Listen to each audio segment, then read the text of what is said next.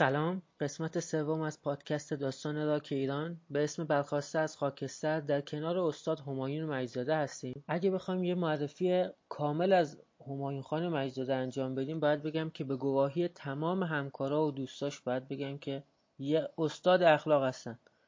استاد بفرمایید در خدمتی آقا در خدمت سلام به شما و همه شنونده‌های امروز. من تعارف نکنیم دیگه مرسی. تعارف که نداریم ما اصلا کسایی که میادیم اینجا اصلا واقعا استاد درجه که هستن. هم تشکر. اولا که من فکر می‌کنم که آقا استاد گفتن رو بذاریم کنار چون من واقعا تحصیلاتم و اینا خودشون در زمینه موسیقی نبوده. من مهندسی مکانیک خوندم فوق لیسانس تبدیل انرژی دارم. نه هیچ وقت نمی‌تونم فکر کنم که استاد موسیقی هستم. نه این چون احساسم بر اینه که از اول کلا آدم آکادمیکی بودم یعنی توی دانشگاه و نمی‌دونم ما قبلش تو مدرسه خیلی دقیق بودم رو درس خوندن و اینا. احساس خودم همیشه اینه که چون من موسیقی نخوندم این مطلب که بخوام بگم استاد موسیقی هم یا موسیقی خیلی خوب بلدم نیست. من فقط به خاطری که علاقه زیادی داشتم دنبال این هنر رفتم. البته قبلش درگیر نقاشی بودم. یعنی از بچگی نقاشی می‌کردم متاسفانه یا خوشبختانه از سن 14 سالگی موزیک اومد نقاشی رو از زندگی من بیرون کرد. پس بذاریم استاد من اینجوری شروع کنم سال اولمو که خب چی شد؟ اصلا رفتین سراغ راک. توی اون سن و سال چه عاملی باعث شد که برین سمت راک و متال؟ خب الگوی چیزی اومد. مثلا یه چیزی یه دفعه یه کسی رو دیدین یه برای که بشه راجع بهش صحبت کنیم فکر می‌کنم یعنی سن آدم از یه دورانی که آدم میگذره عمیقتر می‌تونه ببینه که چه اتفاقی افتاده. در واقع می‌دونین اون زمان برای من من تو شهر که من کرمانی هستم کرمان به دنیا اومدم و همونجا بزرگ شدم. یعنی فضای اون شهر یه مقداری کرمان کلا حالا الان این سالا عوض شده خیلی خموده و خاموش بود و این موزیک می‌دونین یه شکلی از زنده بودن و مثلا شاد بودن رو به وجود آورد. در حقیقت من درگیر نقاشی بودم. خیلی هم به نقاشی علاقه داشتم. ولی اتفاقی که برای من افتاد این بود که قبلش هم موزیک های غربی زیاد نگاه می‌کردم سعی می‌کردم این ویدیو کلیپ ها رو پیدا کنیم و اون نوار ویدیوها شوهای اینا رو ببینیم. اتفاقی که افتاد این بود که گروه Iron Maiden تو top forty یعنی تو چل تا چل تا گروه اول بیلبورد آمریکا اومده بود چون اونا همه پاپ بودن. بعد من یه مرتبه می‌دونه این هیچ نه جایی شنیده بودم نه اصلا می‌دونستم اینو یه مرتبه متوجه یه با یه چیزی رو در رو شدم یه سری آدم می‌دونی یه موزیکی که مثلا خیلی متفاوت بود گیتار بود bass بود می‌زدن. نمی‌دونم ضرب اول یهو می‌دونین ضربشو زد دیگه. این همه اتفاقات تو کرمان افتاد؟ آره دیگه من در حقیقت پسرم و پسرم هم اینا اونا موزیک های غربی گوش می‌دادن پاپ و اینا ولی هیچ اطلاعی از موزیک راک یا متال نداشت.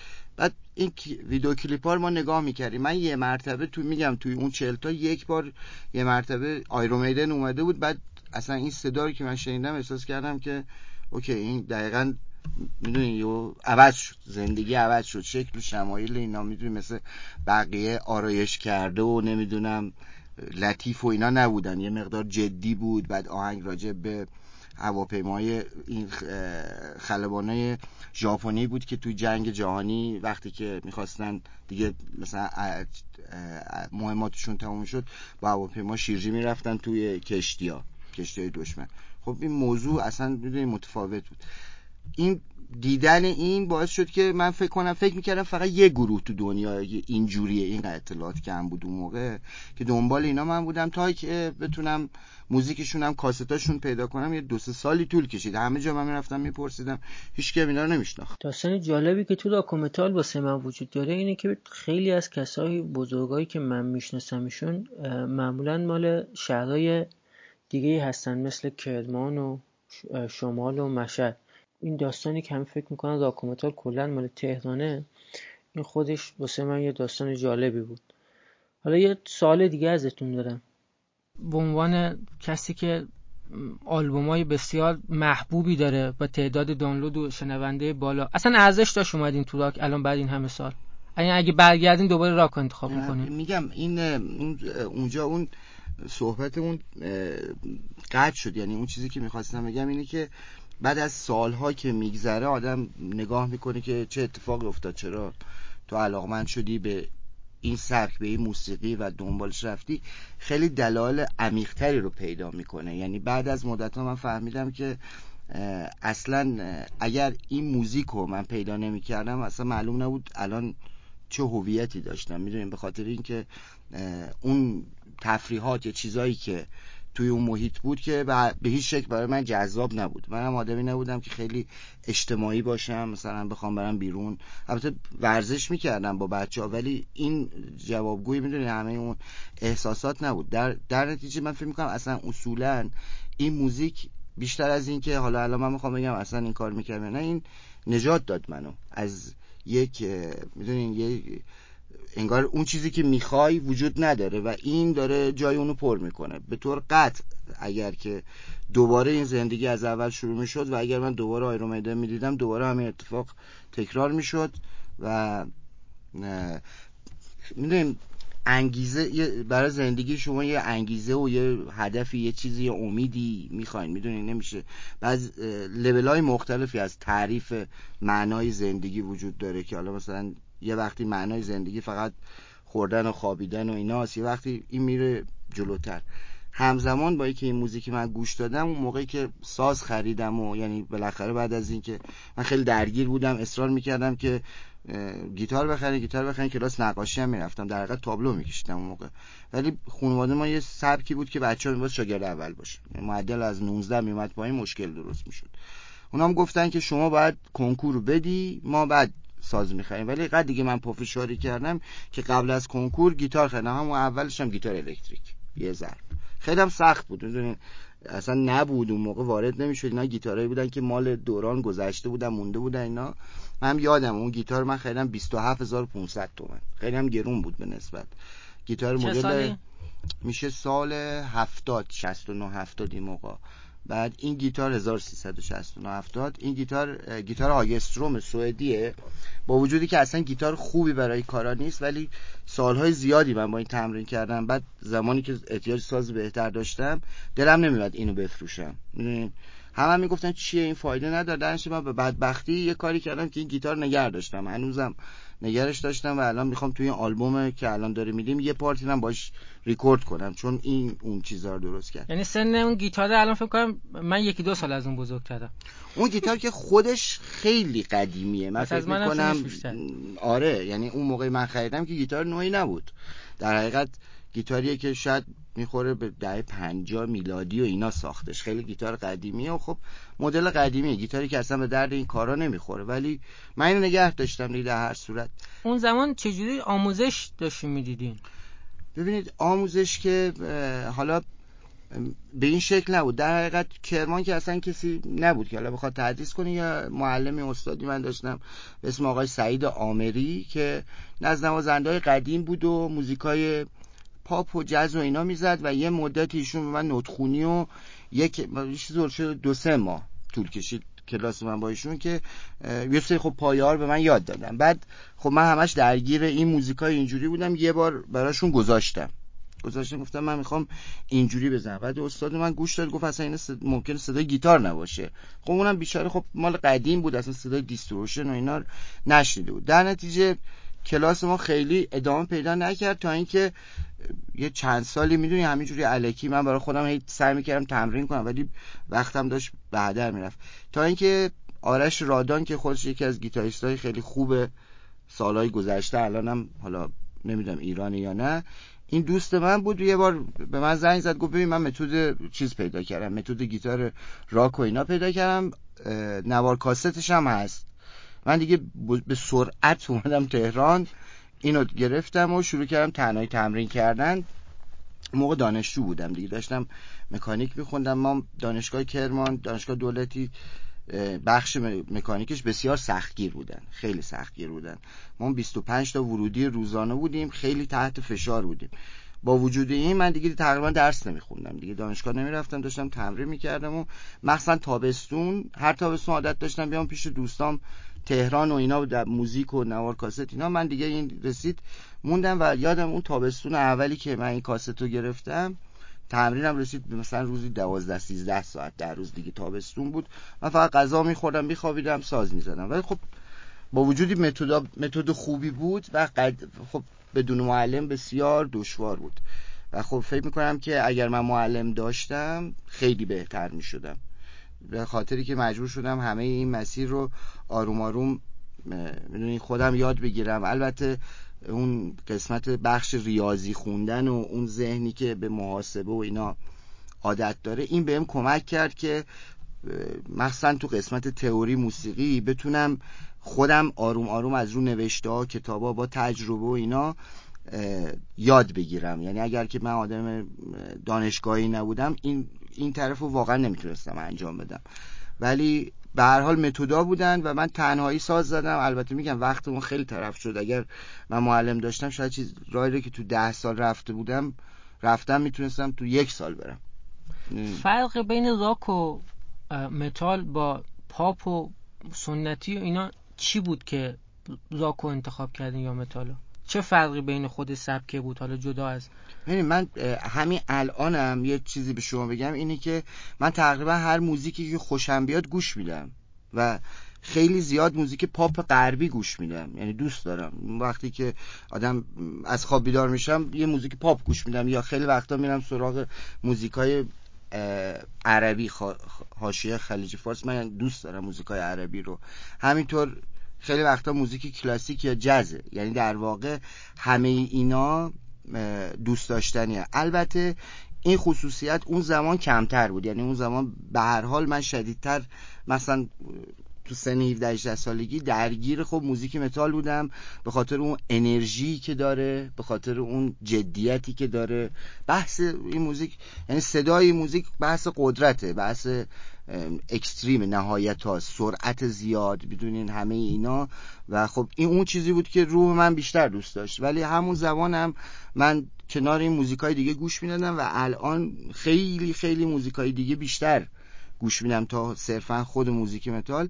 ولی خب می‌دونی این موزیک مخصوص آدمایی که درونگرایی بیشتری دارن و خیلی می‌خوان به می‌دونید در نهایت زندگی کنن در اوج احساس کنن. یه موزیکی نیست برای اینکه روزمرگی مثلا تو مهمونی پخش بشه.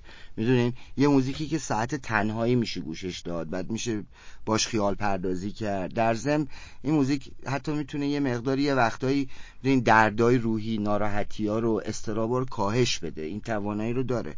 تو این منطقه موزیک پاپ یا مثلا موزیک کلاسیک نمی‌تونه این کار کنه. خصوصا موزیک کلاسیک برای یه جوون این کار نمی‌تونه بکنه. ولی این موزیک می‌دونی یه وقتی مثل مرهم هم هست. به خاطر همین میگم تو اون شرایط تو اون فضایی که بیشتر به من اضطراب می‌داد به طور دائم. یعنی یه اضطرابی وجود داشت. این موزیک تنها همراه من بود. یعنی وقتی من این گوش می‌دادم حالم خوب بود. یه تعریفی بخوایم بکنین از فرق بین موزیک راک و متال و بقیه موزیکا چون الان خیلی موزیک میاد و بعد ما میشنویم. مثلا تو وقتی میریم سبکی نگاه می‌کنیم نوشته مثلا راک یا نوشته مثلا متال. بعد فرق زیادی ما شنوندای معمولی فرق زیادی بین اینا با بقیه سبکا نمیدیم واقعا فرقش چیه؟ علاوه این که آقا شما به چه موسیقی میگین؟ شما شما منظورتون اینه که از نظر مشخصات بله سبکی بله. صحبت بله. بله. کنیم یا از نظر اون چیزی که مثلا انرژی تأثیری که متفاوت می‌ذاره روی تأثیر آدم تأثیر یه بخش. خود اون علاوه مشخصات سبکی علاوه موسیقیایی. الان شما به چه موسیقی میگین سبک راک و متال در مورد راک یه مسئله که وجود داره اینه که راک خیلی خیلی گسترده شده یعنی خیلی پخش شده. یه جاهایی واقعا اینکه ما بیایم الان بگیم این راک یا پاپ کار سختیه. یعنی ولی مشخصه اصلی این موزیکا خصوصا موزیک متال اینه که المان اصلی و محوری سازنده موزیک گیتار الکتریکه. یعنی بر مبنای گیتار الکتریک داره ساخته میشه و اصولا در زمانهای زیادی از این در مدلای زیادیش از صدای distorted گیتار داره استفاده میشه. حالا ممکنه کیبورد یا پیانو هم اونجا باشه. به هر حال به هر شکل درامز هست.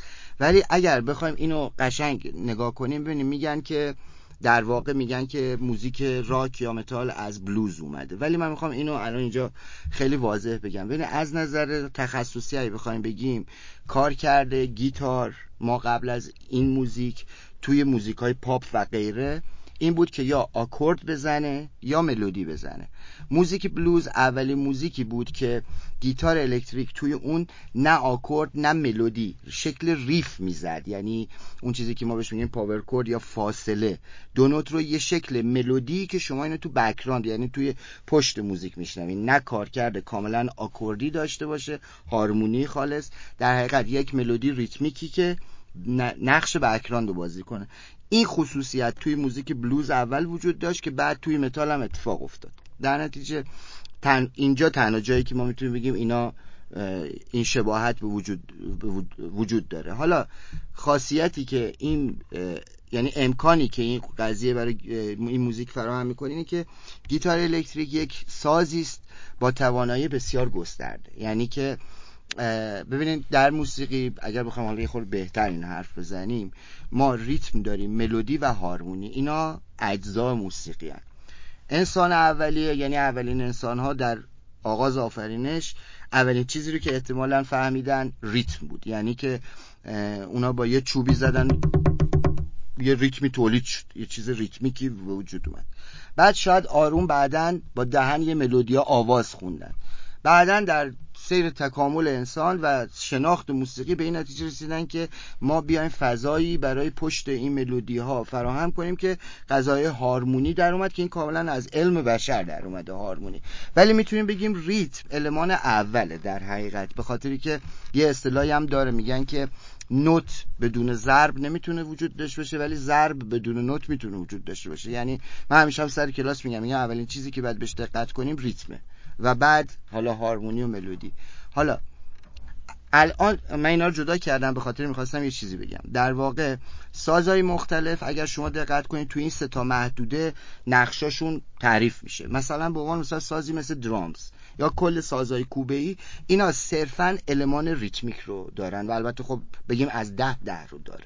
خب مثلا یه سازی مثل پیانو قدرت هارمونی بسیار بالایی داره به خاطر که ده تا انگشت می‌تونن آکوردا رو توی محدودهای مختلف بگیرن و انواع هارمونی رو تولید کنه می‌تونیم اینجا بگیم پیانو ده تو هارمونی. توی ملودی خب سازهای مختلف وجود دارن. قطعا پیانو هم تو ملودی قویه. و خب خیلی از سازها مثل ساز مثلا سازهای سنتی خودمون اینا قابلیت هارمونیک قوی ندارن ولی قابلیت ملودی دارن. یعنی ملودی می‌زنن. یا یه سازی مثل ویولن یا کمانچه این برای زدن ملودیه. البته همراهش ریتم هم وجود داره ولی می‌تونیم بگیم خالص قدرت ملودی. حالا ملودیکش بالا. حالا اگر شما گیتار الکتریک رو به کمک اون افکت های distortion که حالت ریتمیک یا percussive بهش میده شما نگاه کنید می‌بینید که خب این ساز قابلیت ریتمیک خیلی بالایی داره. شاید بعد از درامز و سازهای کوبه‌ای یکی از بهترین سازها باشه به خاطری که با مزرا و اون حالا یا با فینگر شما می‌تونید ریتم خالص و پیچیده روی این ساز اجرا کنین که تو خیلی از سازها نمیشه. از اون طرف توی قابلیت هارمونی شاید فقط بگیم پیانو قوی تره چون به هر شما روی گیتار می‌تونین آکوردهای مختلف و فواصل مختلف بگیرین و کاملا برید تو نقش بکراند و هارمونی سازی کنین توی ملودی هم به نظر من ساز اوله به خاطر امکاناتی که روی این ساز هست اهم از تکنیکا و قابلیت صدا سازی باش و این که ساز ملودیکه. یعنی مجموعش رو شما جمع بزنید این تنها سازیه که به این شدت هر سه تا المان موسیقیایی رو می‌تونه چیکار کنه؟ پوشش بده. یعنی ملودی رو داشته ملودی که بسیار مناسب برای کار هارمونی خوبه ریتمیک هم قویه. این ساز با افکتاش اومد شد چی؟ شد ساز اصلی موسیقی راک و متال. یعنی موزیکی که قابلیت ریتمیک بالایی داره هارمونی اگر بخوایم توش وجود داره و ملودی. و این کارا به عهده گیتاره و نه هیچ ساز دیگری. یعنی مجموعه ارکستراسیونی کار نمی‌کنه. این توانایی زیاد این ساز گیتار خصوصا گیتار الکتریکی که افکت می‌گیره در کنار اون قابلیت های ریتمیکی که گرفته شد. در واقع خب موزیک های مختلفی تاثیر گذاشتن تا که موزیک راک موزیک متال مثلا بخوایم صحبت کنیم شکل گرفت موزیک پانک ریتمای پانکی باعث شد موزیک ترش متال درست بشه همینجوری اینا. این ساز به هر حال حالا اون خواستین دربارش می‌تونیم صحبت کنیم راجع به این تاریخچه این ساز شد چی؟ عامل اصلی ساخت سازنده این موسیقی. کنار این مسئله اون شکل distortion یعنی اون صدایی که دیگه نرم و لطیف نبود یه خشونتی توش بود جذاب بود برای آدمایی که به قدرت علاقه دارن به می‌دونین فضای سنگین تری علاقه دارن. گرچه کاملا انعطاف اینو داره که به هر شکلی بره. و این چیزی که اینجا داشت به دست میومد تو موزیک دیگه ای نبود. شاید فقط بتونیم بگیم توی یک سری از کارهای کلاسیک خیلی بزرگ که ارکستراسیون های بزرگ می‌تونن با اون سازها و محدوده صوتی یک فضای وهمالود سنگین تولید کنن که خب اون جذابیت هایی که شنونده موزیک راک یا متال می‌خواد توی اون نیست. ولی این concept این مفهوم وجود داره. مجموع جمع شدن این قابلیت های این ساز کنار این صدایی که به دلیل می‌دونین اولش به خاطر distort شدن امپلیفایرها بود و بعد این افکت ساخته شد یه موزیکی رو وجود آورد که محدوده گسترده می‌تونست داشته باشه. البته خب در آغازش موزیک این موزیک هم موزیک ساده بود ولی همینجوری پیشرفت کرد. الان می‌تونیم بگیم چهار دهه گذشته از آغاز ساخته شدن موزیک هارد راک و هوی متال و یه همچنان داره ساب ژانرهای جدید درست می‌کنه. این قابلیت اون سازه در حقیقت. و خب حالا درامز هم توی موزیک نقش خیلی مهمی داره به خاطر اینکه قابلیت ریتمیکی موزیک خیلی بالا ما مسئله ریتم رو هم داریم و همینطور گیتار بیس. به خاطر این خصوصیات و مجموعه این چیزا این یه صدایی داره میده که شبیه موزیک دیگه نیست شبیه خودش.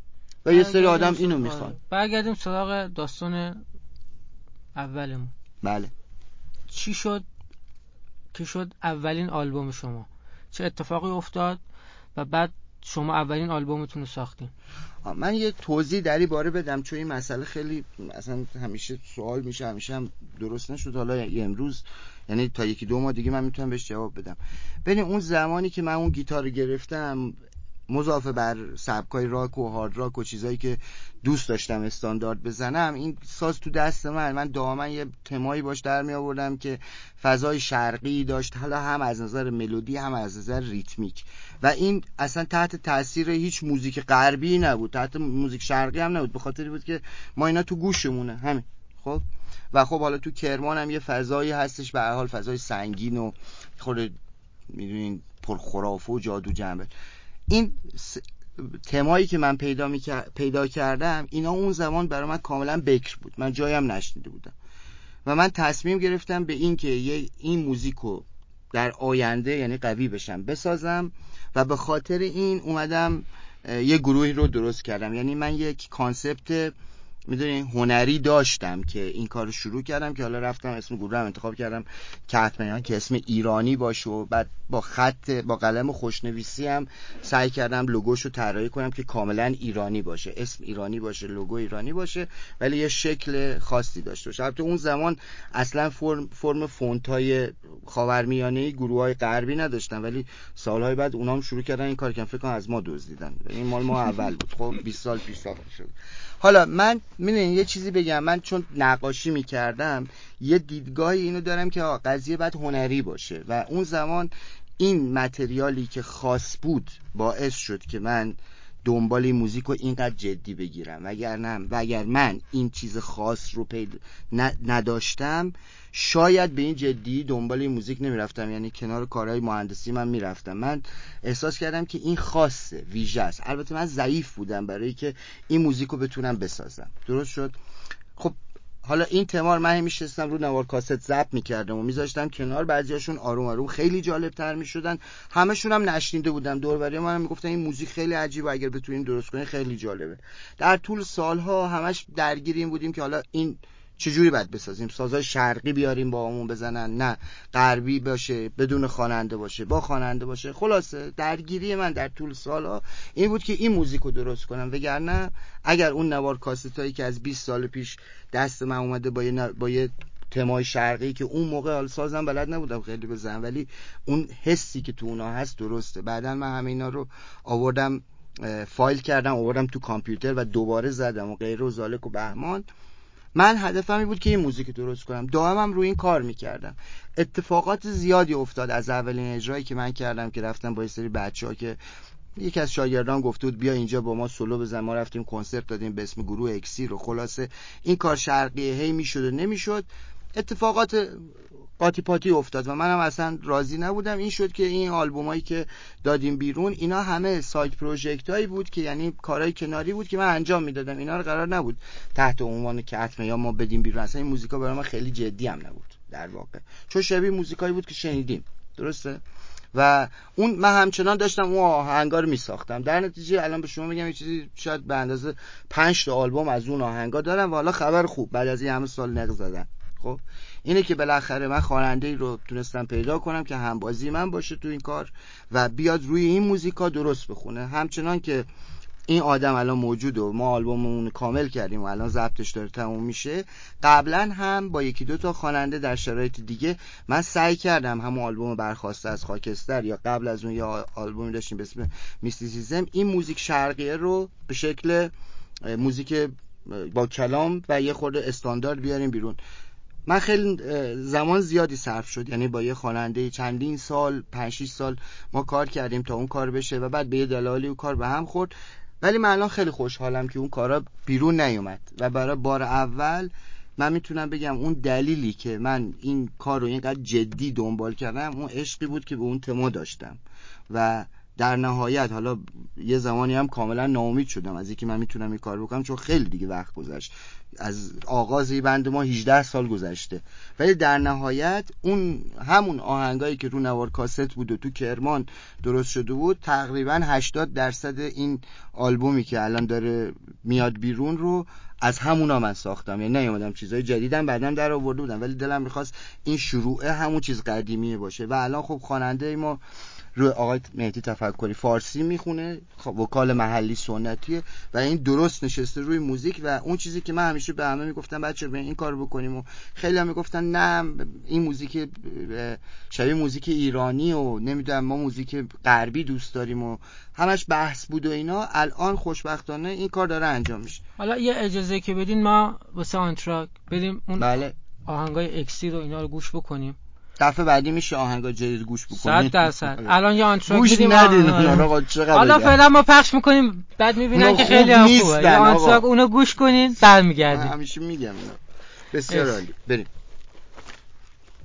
همونطور که مطلع هستین تو بازپخش داستان راک ایران جدیدترین آهنگ گروه کتمایان به اسم Slave of Moon رو قرار بود پخش کنیم. منتظرتون نمی‌ذارم.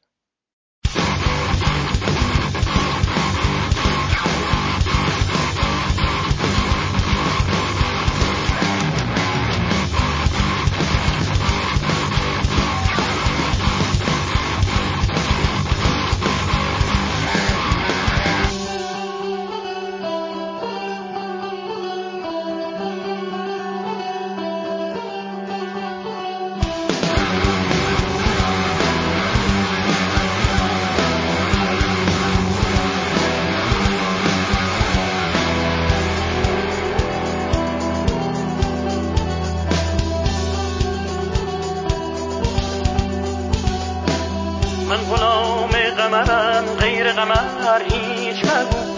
پیش من جز سخن شب و شکر هیچ مگو. سخن رنج مگو جز سخن گنج مگو. من از این بیخبری رنج مبر هیچ مگو. من غلام قمرم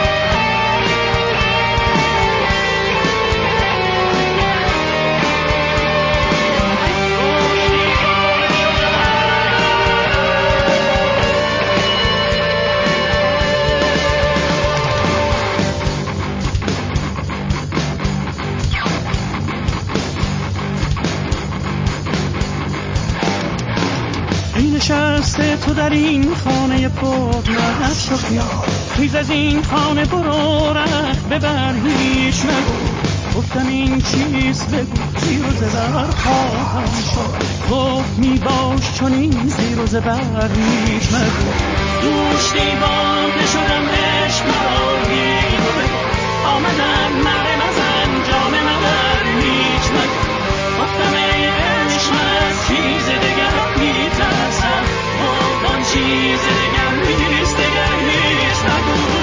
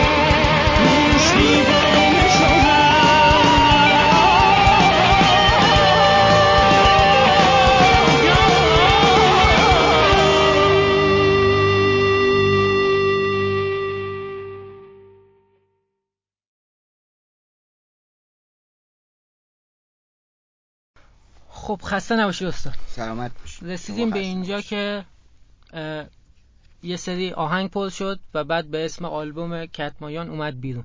بله. خب اون زمان یه سری مشکلاتی وجود داشت و بعد با همون آهنگا شما رفتین کنسرت دادین.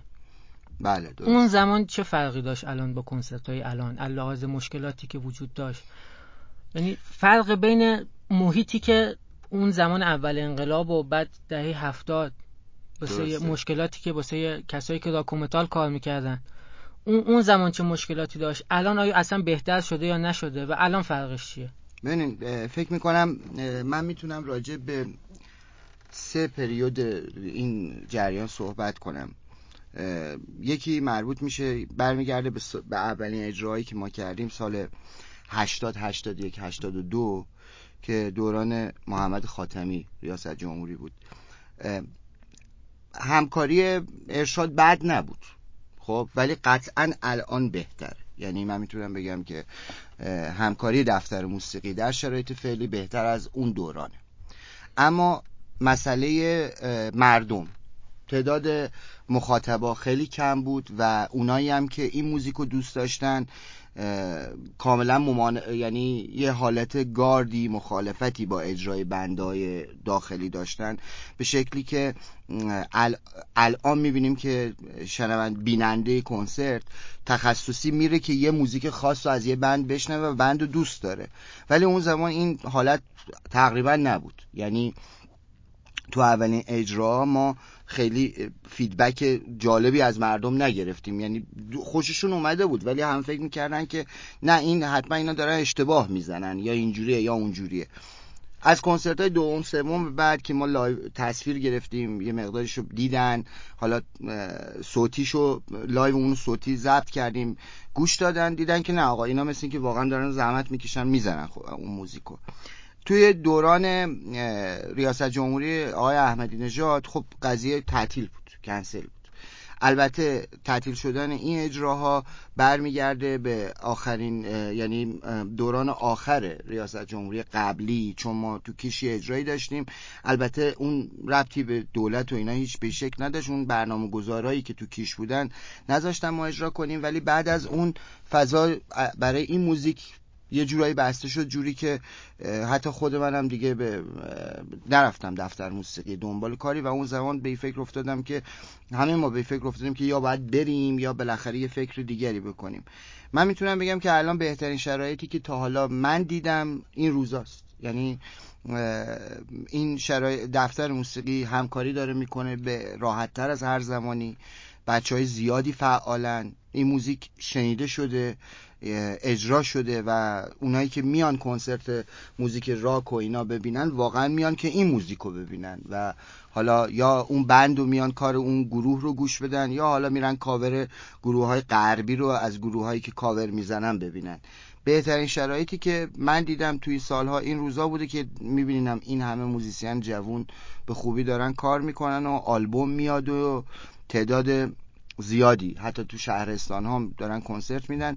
ولی اون زمان اون سال 1181 که یک شروعی بود که مثلا با بار اول که ما می‌خواستیم اجرا کنیم و خیلی استرس گرفته بودیم که آیا واقعا مثلا ما می‌خوایم بریم ریف بزنیم با دیستروشن و با پد پدال و درامز سری و اینا چه اتفاقی میفته ولی الان فکر می‌کنم این نگرانی رو ندارن. حتی تا حدی که وکالم هست و خواننده میاد.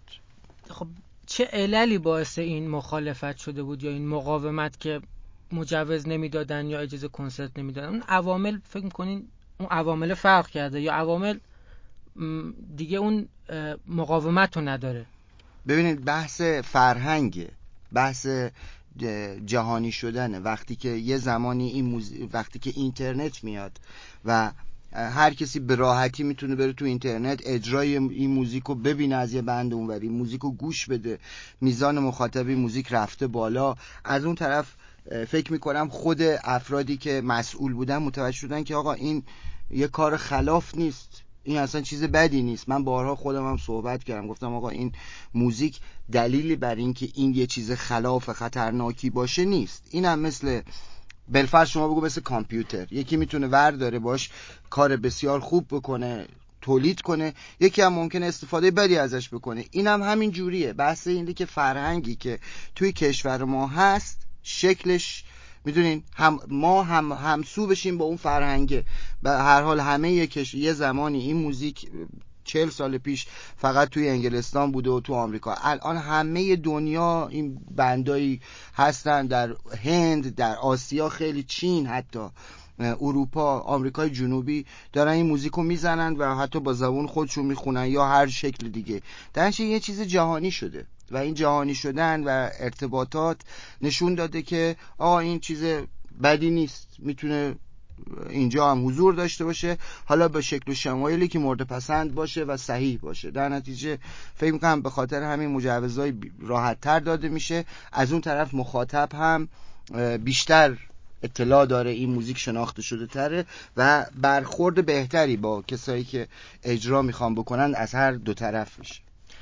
فرمودین سال 81 و اینا یه سری مشکلات بوده بر اساس اینکه برنامه گذارا یه سری مشکلات ایجاد کردن. سال 83 یا 84 بود؟ بله. اصلا برنامه ساز تهیه کننده مدیر برنامه اصلا باید حضور داشته باشه توی موسیقی مثلا راک و متال. بعد اگر حضور داشته باشه چه تاثیراتی داره به نظر شما؟ ببینیم به هر حال این کل اصلا کل مبحث موسیقی یک صنعت یک entertainment مثل سینما یه چیزیه که به هر حال درآمدزاست و جزو مشاغله به حساب وجود تهیه کننده اسپانسر همه اینا توی همه مشاغل دنیا هست. و مثلا تو کارهای هنری توی اینم برای این موضوع هم باید وجود داشته باشه. ولی به طور کلی نیست. در کشور ما نیست. به خاطری که خب حالا هم با ممنوعیت هایی که داشته هم میزان طرفداری که داشته که اون تهیه کننده موسیقی که خب هدف اصلیشون هدف مالیه. وقتی که به این موزیک نگاه می‌کنن دو تا چیز رو توش می‌بینن که بهشون میگن بهشون میگه آقا دنبالش نرین. یکی که احساس می‌کنن هنوز دردسر داره هنوز ممکنه جلوش گرفته بشه. از اون طرف نگاه می‌کنم اینا خیلی مردمی که میره به دنبال موزیک پاپ ایرانی و پول زیادی برای کنسرت میده الان برای این موزیک نمیاد. درنش درآمدزایی این موزیک هم بالا نیست. به خاطر همین تهیه کننده موجود نیست در این موضوع. حالا شاید کسی داشته باشه ولی خود من در طول سالها و بند و هرچی اجرایی که ما کردیم خودمون انجام دادیم. نه تهیه کننده داشتیم نه مدیر برنامه. خب پس معتقدین که توی این سبک برای برنامه سازی و اسپانسر آنچنان نفع مالی وجود نداره. ولی باز هم معتقدیم که باید وجود داشته باشه. این که باید وجود داشته باشه چجوری میشه که آقا یه بندی از راک یا متال بیان با یه عده دیگه همکاری بکنن؟ این همکاری چجوری باید شکل بگیره که بالاخره از یه جایی این همکاری جدی بین تهیه کننده و برنامه گذارا و برنامه سازا و اسپانسرها بیان همکاریشون استارت بخوره به بچه راک. این به نظر شما چه, چه عاملی باید به وجود بیاد که یه همچین همکاری جدی شکل بگیره؟ بعد اول در مورد اون چیزی که داشتم یعنی صحبت قبلی یه چیز اضافه کنم که تو شرایط جدید من خودم تصمیم گرفتم که توی بند ما ما مدیر برنامه خودمون تعریف کنیم برای کارم یعنی الان کسی از خود ما مدیر برنامه ما هست. خب به خاطر هماهنگی. ولی به این شکل نیست که کسی از بیرون اومده باشه. در واقع اگر که بخوام این سوال شما جواب بدم. خیلی هم برمیگرده به فکری که کاری که خودم الان دارم می‌کنم. ببینید اولین اتفاقی که باید بیفته اینه که این موزیک رو ما به شکلی بتونیم به مردم ارائه بدیم که خیلی زیادتری از جمعیت بیشتری از مردم ما علاقمند به شنیدن و حضور در سالن کنسرت بشن. وقتی که این اتفاق بیفته اون تهیه کننده وقتی ببینه که این بند موزیکی داره مثلا ارائه میده که می‌تونه مثلا چهار هزار تا بلیت بفروشه سه هزار تا بلیت بفروشه قطعا میاد وارد بازی میشه به خاطر سود درآمدی که این موزیک داره. درسته؟ حالا. خب اینجا این چیزی که من دارم به شما میگم این برمیگرده به ما موزیسینه. یعنی من این رو کاملا با, با همه دشواریایی که هست قبول دارم و بچههایی که این کار می‌کنن. اینه که ما باید بتونیم یعنی ما موزیسینایی که داریم توی این عرصه فعالیت می‌کنیم به شکلی این موزیک رو بسازیم و ارائه بدیم که به گوش ایرانی خیلی زیادی از مردم ما خوب باشه قشنگ باشه دوست داشته باشن. وقتی که مردم علاقمند بشن به اون موزیک بیان جلو مطمئن باشین درآمدزایی موزیک میره بالا و تهیه کننده ها هم میان. تهیه کننده ها و اون کسایی که رو موزیک سرمایه گذاری می‌کنن روی مبلغ بزرگ دارن صحبت می‌کنن. و اونا از این موزیک نه اون مبلغا رو می‌بینن و دردسرای خودش که ممکنه هر لحظه بگن این موزیک الان درست نیست و مجاز نیست و اینا. به همه دلایلی که من میگم اونا خودشون تو دردسر نمیندازن. این صنعت رو اگر قرار باشه بیشتر از این بزرگتر از این بشه تو کشور ما وظیفه موزیسینای این سبکه و اینکه در نظر بگیریم همیشه نباید اون آهنگو برای دل خودمون بسازیم. باید یه مقداری برای دل شنونده هم بسازیم و اینجا ایرانه.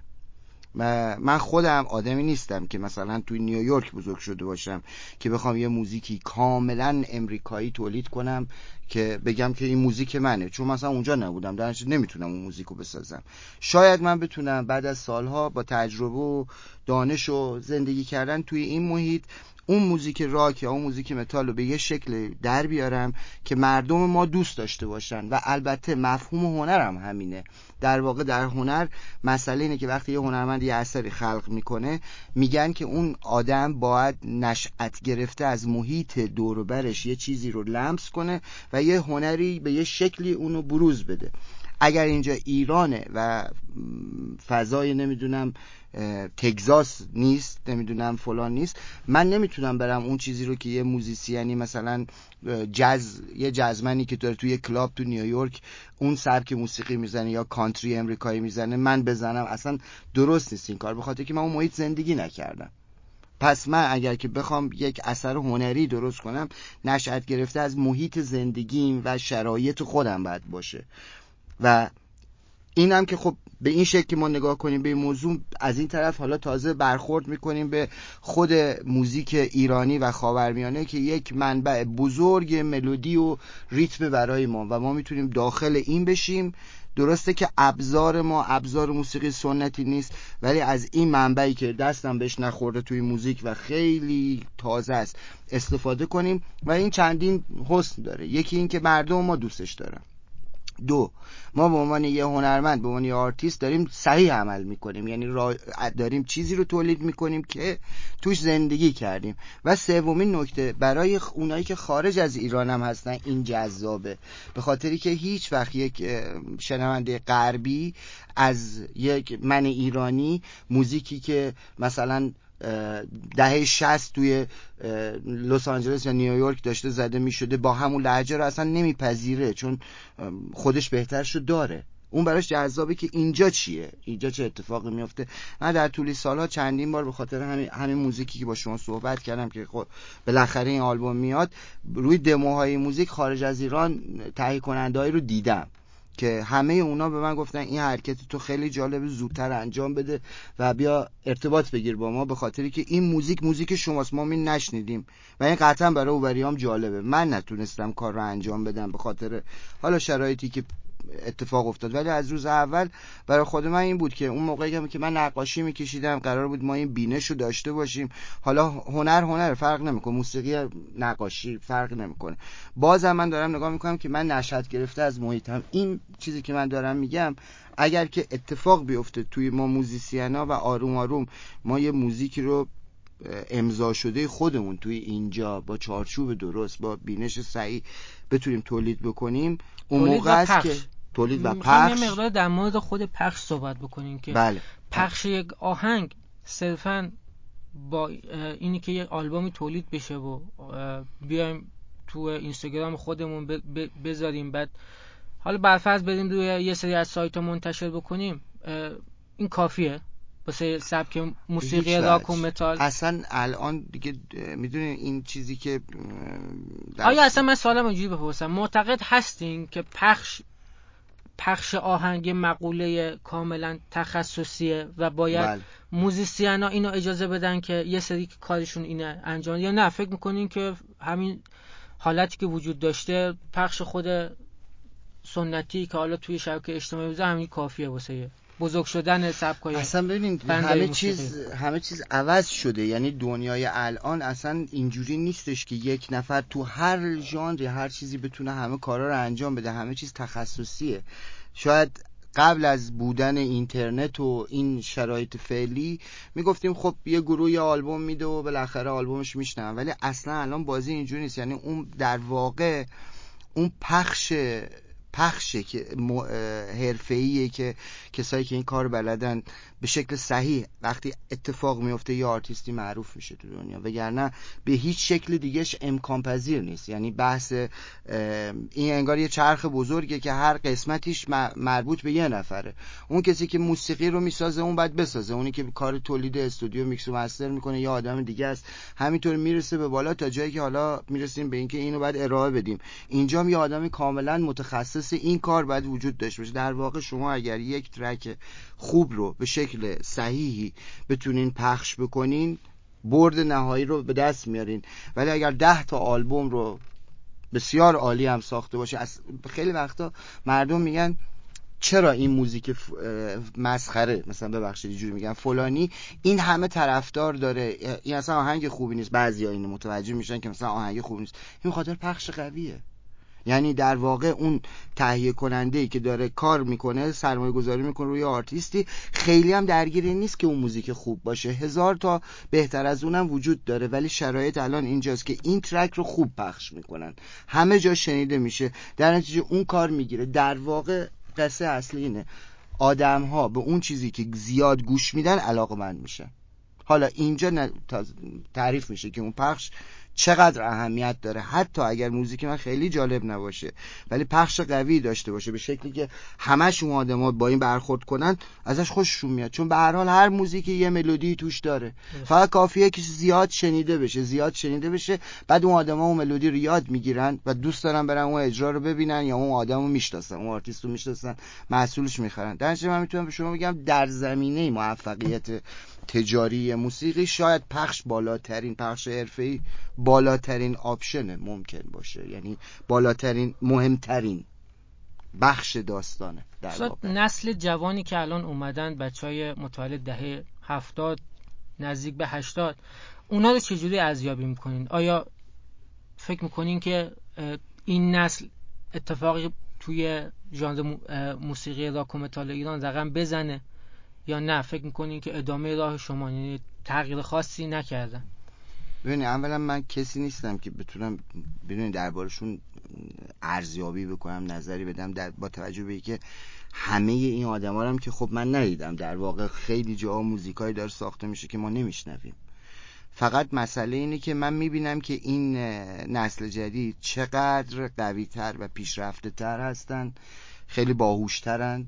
به حال از نظر لول نوازندگی و موسیقی خیلی بالاتر از زمان ما هستن به خاطری که خب اینترنت بوده معلم بوده متد بوده اینا هم راحت تر رسیدن به اون لولی از نوازندگی و دانش موسیقی که دوست داشتن. در نتیجه قوی ترن و به طور قطع و همین مسئله باعث, شد باعث شده که تو موزیک باهوشتر باشن.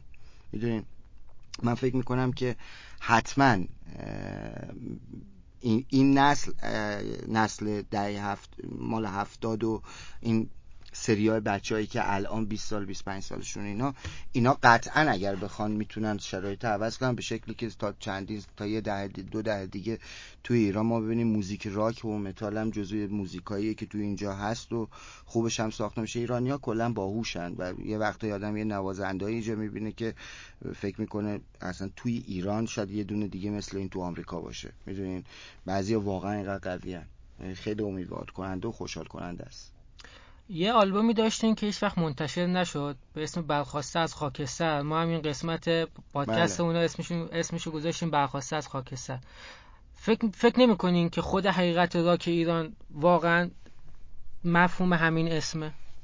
که آقا این اسم در واقع مال می‌دونین این به این چیزی هم که شما میگین کاملا می‌خوره. به این دورانی گذشت که حالا خارج از حوصله این بحث و صحبت ماست بر من که شرایط خیلی دشواری شد و من گفتم من دنبال اون ایده کودکی و اولیه بودم و هرچی تلاش می‌کردم می‌دونی اتفاقات متاسفانه پشت سر همه بدی میافتاد که کاملا ناامید می‌کرد. و یه زمان دیگه با یه شیوهی وقتی که همه رفته بودم من تنهایی تصمیم گرفتم اون کار رو انجام بدم و اسمش گذاشتم برخواسته از خاکستر یعنی که انگار که سوخته بودم و تموم شده بود. و هم, هم می‌گفتن دیگه تموم شد دیگه کاری نمی‌کنه. و دوباره یه جور عجیبی انرژیم جمع کردم و البته برخواسته از خاکسترم در تموم شد آلبوم کامل ضبط شد. ولی اون آلبوم ما بیرون ندادیم و این هم شباهت به اون داره. برخواسته از خاکستر تشبیهش تو اون آلبوم به خود کتمیانه چون یه حالتی من از اول یه شبهی یه چیزی هم تو ذهنم مثل ققنوس از این کهتمیان می‌دیدم که یه زمانی احساس کردم این داره تو خاکستر خودش بلند میشه و تلاش زیادی کردم که اتفاق بیفته. در چه آلبوم هم ضبط شد. البته باز میگم خوشحالم که اون آلبوم هم بیرون نیومد چون الان چیز صحیحتر و درستریه و منم اون تما و اون چیزایی که موزیکایی که تو برخواست از خاکستر استفاده کردم اونا مال اون دوران گذشته رو همون نوار های دوران کرمانه که تصمیم دارم تو آلبوم بعدی همه اون تما رو بیارم و با خواننده و با سیستم صحیح این آلبوم برخواست از خاکستر رو به عنوان آلبوم بعدی ما بدیم. و این شباهت ببینید واقعا من خودم حس می‌کنم که این واقعا با خود موسیقی این اسم با خود موسیقی راک و متال واقعا یه ارتباط خاصی داره. خود موسیقی راک و متال هم شاید واقعا یه همچین اتفاقی براش افتاد که الان داره یه همچین کنسرت هایی تو این حجم بالا توی سبک موسیقی راک و متال الان ما داریم اجرا می‌کنیم. این نتیجه همه بحث اینه که هیچ وقت نمیشه جلوی فرهنگ و هنر رو گرفت این ادامه پیدا می‌کنه میره. حالا یه دورانی جمع میشه ولی اون بچههایی که گیتار دوست دارن ساز دوست دارن تو خونشون میشینن ساز می‌زنن. اگر اجازه کنسرت هم ندن ماها آدمایی بودیم که زندگی و پول و همه اینا رو ول کردیم و با اون عشق زنده موندیم دیگه. حالا الان نذارن اجرا باشه یا اگر یه شرایطی باشه که نشه کار کرد من که نمیرم گیتارم بذارم کنار که. مثلا دارم با اون زندگی می‌کنم. اون نباشه زندگی ریخته به هم. میشه تو خونه. در نتیجه این چیزی نیستش که بیایم بگیم آقا کنسلش بکنیم. حالا خوشبختانه جا افتاده و همه می‌دونن که آقا این موزیکی خیلی پر انرژی و خیلی خیلی سالمتر از انواع موزیکای دیگه که حالا به درد لحو و لعب مثلا می‌خورن به درد کارم نمی‌خوره حتی. خب و در نتیجه خب داره میره جلو و این که آره یه زمانی خب به حال اینجوری شد که هیچ اجرایی نبود هیچ آلبومی نبود می‌تونیم بگیم شکل خاکستر گرفت خودش در حقیقت. ولی خب الان دوباره می‌بینین که هست. از آلبوم جدیدتون گفتین فکر کنین کی منتشر بشه؟ در حقیقت من دیشب بیدار بودم تو الان الان با شما. خواهش. دارم یه خورده حرفای ب- نامربوط به هم می‌زنم به خاطر اینکه بیدار موندم الان دارم گیج میرم. من داشتم دیشب ضبط می‌کردم. من خیلی دارم تلاش می‌کنم که ما این آلبوم و ریکورد و میکس و master و کاراشو دیگه تا آخر تابستون بتونیم تموم کنیم و تو نیمه دوم سال اجرا داشته باشیم. حالا تو این آلبوم یه توضیح هم بدم. این آلبوم دو تا سیدیه به خاطر همین پرکاره. یه سیدیش خب کاملا با خواننده است و یه موزیک بیشتر وکال محوریه بر منطبق بر همون چیزهای قدیمی. اون یکی سیدیش هم باز تم شرقی و اینا داره ولی به سبک و سیاق قدیمی حتما نزدیکتره و اون سیدی دومی یه داستان پیوسته درونی منه که حالا یک شرایط روحی داشتم که ازش گذشتم و این دو تا هفته ترکه که امیدوارم حالا تا سه چهار ماه دیگه دیگه بشنون همه. تا سه چهار ماه دیگه. آره شاید هم زودتر نمی‌دونم.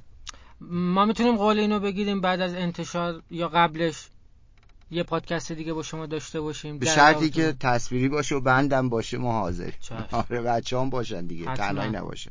حتما ما هم خیلی پس ما این قول. گرفتیم که بیایم. از تمرین شما از اجرای شما یه تصویری live واسه شنونده خیلی من مشتاقم که اون کسایی که این می‌خوام بدونن که چه اتفاقی افتاده واقعا مشتاقم که این بند جدید و این موزیک رو بشنون و این برای دفعه اول متوجه بشن که به چه دلیل من این همه سال پا این سختی ها رو تحمل کردم وگرنه من باهوشتر از اونم که اگر دلیلی نداشتم اینقدر سختی تحمل می‌کردم. احتمالا تو کانادا پیش دوستم الان مشغول مهندسی بودم یه کار دیگه می‌دونین ولی خب دلیلی بود که زندگی رو ما سوزوندیم خاکستر کردیم دیگه. واقعا خسته نباشین. دم شما استاد حرف آخری واسه طرفدارای این سبک. اگر که واسه کسایی که می‌خوان به این سبک علاقه دارن حرفی توضیحی ببینیم اولا که همون استاد ولش کنیم. حالا من به خاطری که حالا خورده سنم بیشتر تجربه دارم من فقط می‌خوام یه چیزی بگم در این مورد که یه مقداری هممون بیایم نگاه کنیم که آقا الان ما توی دورانی هستیم توی کشوری هستیم که داره حرکت می‌کنه به سمت اینکه حالا در مورد موسیقی فقط من اطلاع دارم به سمت اینکه این سبک ها توش جا بشه. درسته؟ این موزیکان بیاد جزو موزیکایی بشه که هست. اگر ماهایی که این موزیک رو دوست داریم واقعا علاقه داریم بیایم درست برخورد کنیم. فکر نکنیم که آقا الان ما نمی‌دونم توی نیویورکیم تو آمریکا یه جایی هستیم. اینجا ایرانه. ما دقت کنیم ببینیم چه حد و مرزی تعریف شده که ما توی اون می‌تونیم الان حرکت کنیم. ما سه دهه این, این مسئله رو رایت کردیم که آقا یه حد و مرزی تعریف می‌کنن بسیار عالی. اونا هم آروم آروم بعد ببینن که ما درست داریم رفتار می‌کنیم تا اینکه متوجه بشن که این موزیک هم موردی نداره. پس بیایم رعایت کنیم یک. دوم به فرهنگ خودمون نگاه کنیم. هیچ زیبایی هیچ نمی‌دونم خفن بودنی به اصطلاح تو تقلید از یک کس دیگه ای نیست به نظر من. شکل کسی کردن اون کسی که تازه اصلا فرهنگش هم مثل من نیست شکل کسی دیگه رفتار کردن هیچ هنری توش نیست و مفهوم هنرم توش نیست. اصلا هنر این نیست. هنر حالا بچه شاید بعضی وقتا یادمون میره که اگر داریم این موزیک رو می‌زنیم موسیقی جزو هنره. اصلا جزو هنرهای افغانه است. خیلی میگن بهترینشه فلان.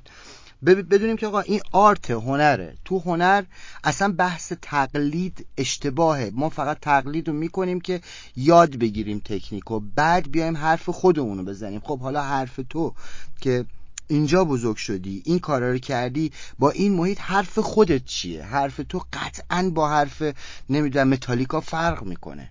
اون یه چیز دیگه است اصلا دو کلمه ما جلو هم بشینیم نمی‌تونیم حرف هم دیگه رو بفهمیم.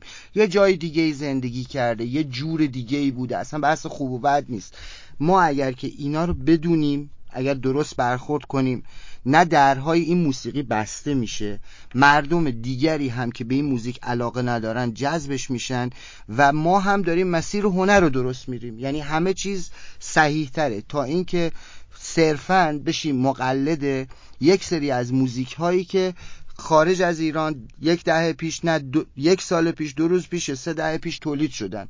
اونا رو دوست داریم گوش بدیم. حتی دوست داریم بزنیم. به عنوان گاراژ تو خونهمون با دوستامون بزنیم. ولی وقتی که میریم کاری تولید کنیم سی دی بدیم بیرون آبرومندانه ای کار بکنیم. یعنی بگیم که آقا این موزیک مال اینجاست. من چون اینجا بودم تونستم اینو بسازم. و این این کسی دیگه اینو نساخته. من اینو ساختم. و اون مرزایی که وجود داره رو دقت کنیم بهش. همه کشورها اینه. فقط ایران این نیست. هر جایی طی یه قانونی است و اون قانون مقدار زیادیش بحث, بحث مردمه. بحث پذیرش مردمه. یعنی مردم ما الان شما آزادی هم بدی یکی مثلا پاشه نمی‌دونم با یه قیافه عجیب غریبی که ممکن خیلی جای دنیا بره تو خیابون کسی بهش نگاه نکنه الان اینجا بره بیرون همه نگاه می‌کنه. خب اینجا یه بخش زیادی از این محدوده اصلا مال این فرهنگه مال این مملکته. این چیزی نیستش که بگیم بد فلانه. آقا در همینجا ما چه آرتیستایی از ما تو جهان معروفن؟ آقای کیهان کلهور حقش هم هست درست هست. آقای شجریان. ما مگر می‌خوایم یه وقتی یک کسی باشیم این موزیک یک شرافتی یه بزرگواری با خودش به همراه بیاره ما باید راه هنر رو درست بدیم. راه هنرم این میگه که آقا تو به محیطت نگاه کن به مرزاش نگاه کن. توی همین محیطی که هست که هر چیزی کم و بیش زیاد و کم داره کار ندارم. به قدری موسیقی ملودی ریتم نهفته هست که اصلا تو موزیک غربی نیست.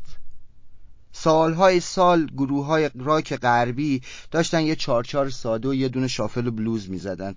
ما از قدیم polyrhythm داشتیم توی مملکت توی موسیقی ما. هزار تا چیز پیچیده داشتیم. یعنی بعد از سالها آدم این می‌فهمه. درسته که موزیک متال الان خیلی پیچیده شده. به خاطر که از همه چیز داره وام می‌گیره خیلی هم خوبه. ولی پایه موسیقی خود این منطقه بسیار پیچیده تر از پایه موسیقی راک امریکاییه. اون یه چیز ساده روتینی بوده.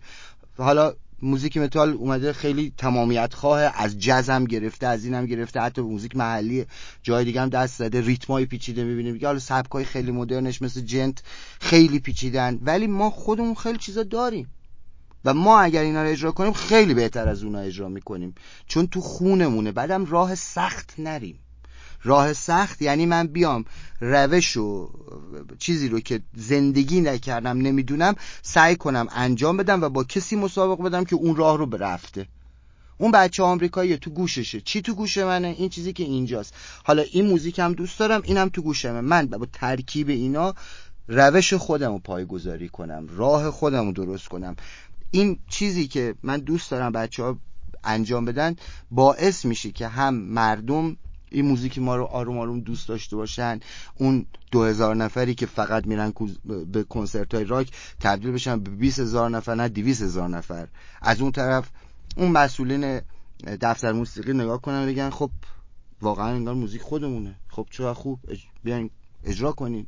از این طرف اسپانسرات نمی‌دونم تهیه کننده بیان دنبال موسیقی و این پر بال بگیره. راهش فقط همینه. هیچ راه دیگه نیست. هیچ راهی ما نداریم. ما یه مقداری باید واقع, واقع بین باشیم. نگاه کنیم ببینیم اینجا چه چیزهایی هست. توی اون محدوده اتفاقا خیلی هم توانایی داریم.